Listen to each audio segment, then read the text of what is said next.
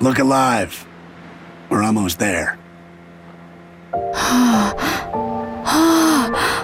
Dwójka dzieci, dwa strzały, dwa dramaty, ale i szansa na odkupienie oraz wyjaśnienie tej dosyć ponuro się zaczynającej historii. Mam nadzieję, że udało mi się Was zaciekawić, bo oczywiście to fabuła jest najważniejszą częścią recenzowanego pakietu dwóch gier wydanych przez Nintendo jako Another Code Recollection.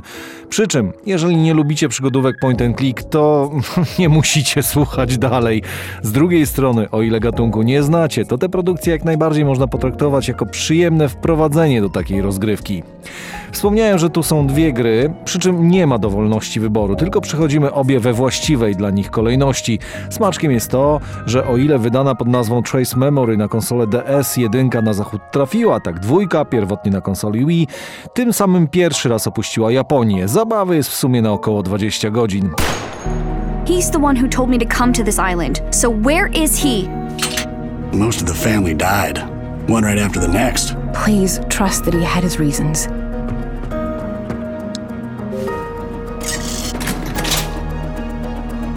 I remember it all.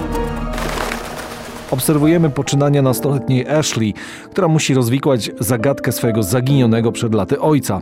Wychowana przez ciotkę z zaskoczeniem odbiera list od taty, o którym myślała, że nie żyje, ale to mężczyzna nakazał swojej siostrze ukrycie prawdy. Ashley trafia na opuszczoną wyspę, tam znajduje wielką opuszczoną posiadłość i spotyka tajemniczego Dee.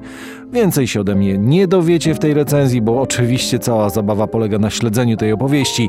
Co prawda, czasami zastanawiałem się nad logiką czy tempem wydarzeń. Dywagowałem też, czy ta gra nie jest adresowana do nieco młodszego nastoletniego odbiorcy, a nie dla takiego rupiecia jak ja. Zwłaszcza dwójka, i z tego co widzę, nie jest to jedynie moja opinia.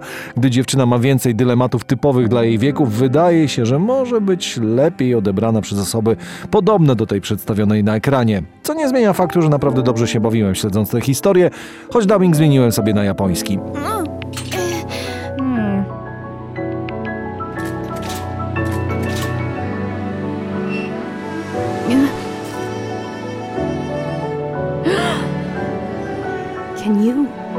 See me?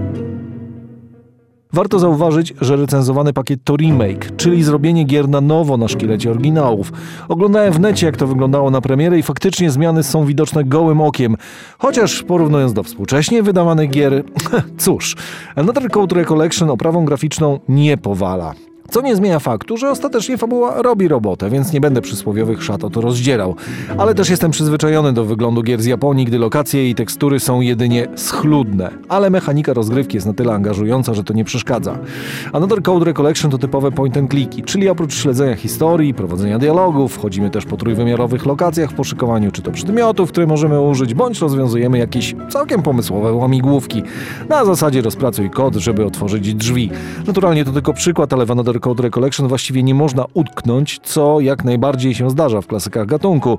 Zresztą dlatego też wspomniałem, że to może być wstęp do gatunku, dzięki systemowi podpowiedzi, które w praktyce eliminują problem, gdy nie wiemy, co zrobić dalej, aby popchnąć akcję do przodu. Podsumowując, naprawdę dobrze się bawiłem i jednocześnie nadrobiłem kolejne produkcje z przepastnej biblioteki wydawcy. Porządnie odnowiony pakiet dla fanów gatunku niewątpliwie jest gratką, choć tylko po angielsku, no i w naprawdę solidnej premierowej cenie. Matter how hard I try, I can't remember Dad's face. Who are you?